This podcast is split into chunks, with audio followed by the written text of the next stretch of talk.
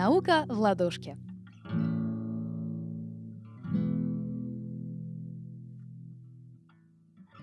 Всем привет, с вами Владислава Сухановская, и сегодня я расскажу вам про гаптофобию.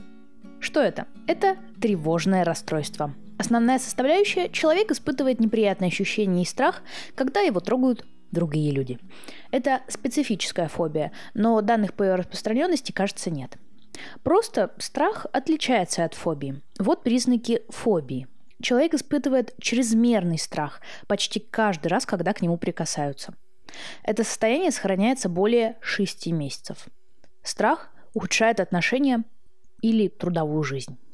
У гаптофобии много синонимов. Так что не удивляйтесь, если страх прикосновений назовут афифобией, гафифобией, гафофобией, гапнофобией, гаптифобией или тактилофобией. Каковы факторы риска? На возникновение гаптофобии влияет множество факторов. Например, негативный опыт, связанный с прикосновением, возможно, насилие.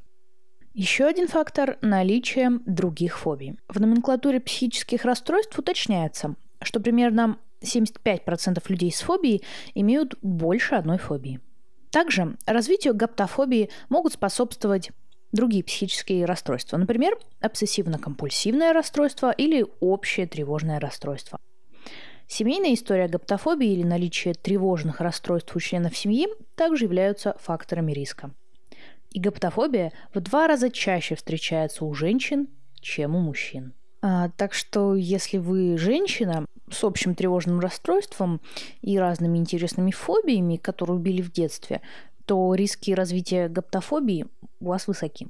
Симптомы. А можно предположить у себя гаптофобию по следующим симптомам. Вы испытываете сильный страх при прикосновении, а, и прикосновение вызывает приступ паники или другую тревожную реакцию, когда сильно бьется сердце, вы потеете, вас знобит. Вы избегаете ситуаций, когда вас могут потрогать. Вы понимаете, что страх непропорционален угрозе и иррационален.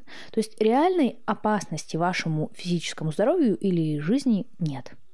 Эта фобия попросту мешает вам жить. Когда близкий человек хочет внезапно вас погладить по руке или обнять, а вы отстраняетесь, это делает ваши отношения более напряженными. Отстранение может вызвать обиду, несмотря на все объяснения. И это грустно.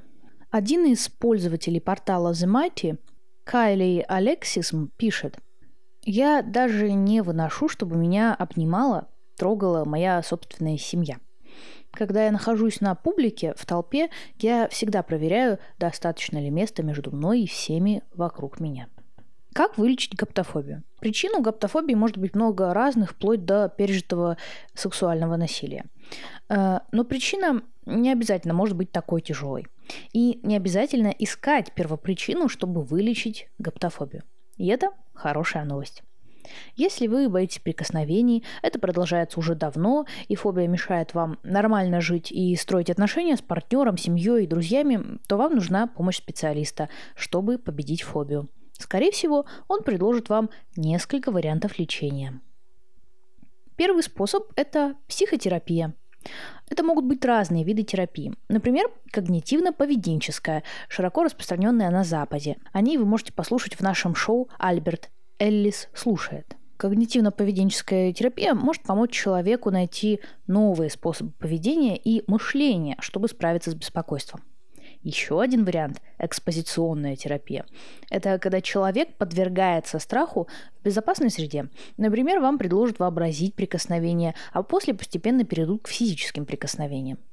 Есть также экспозиционная терапия фобий в виртуальной реальности, когда человек полностью осознает безопасность ситуации и может взаимодействовать со страхом. Второй способ – лекарства. Например, антидепрессанты и бета-блокаторы, чтобы облегчить тревогу или лечить основное психическое расстройство. Зачастую лекарства используются в комбинации с психотерапией.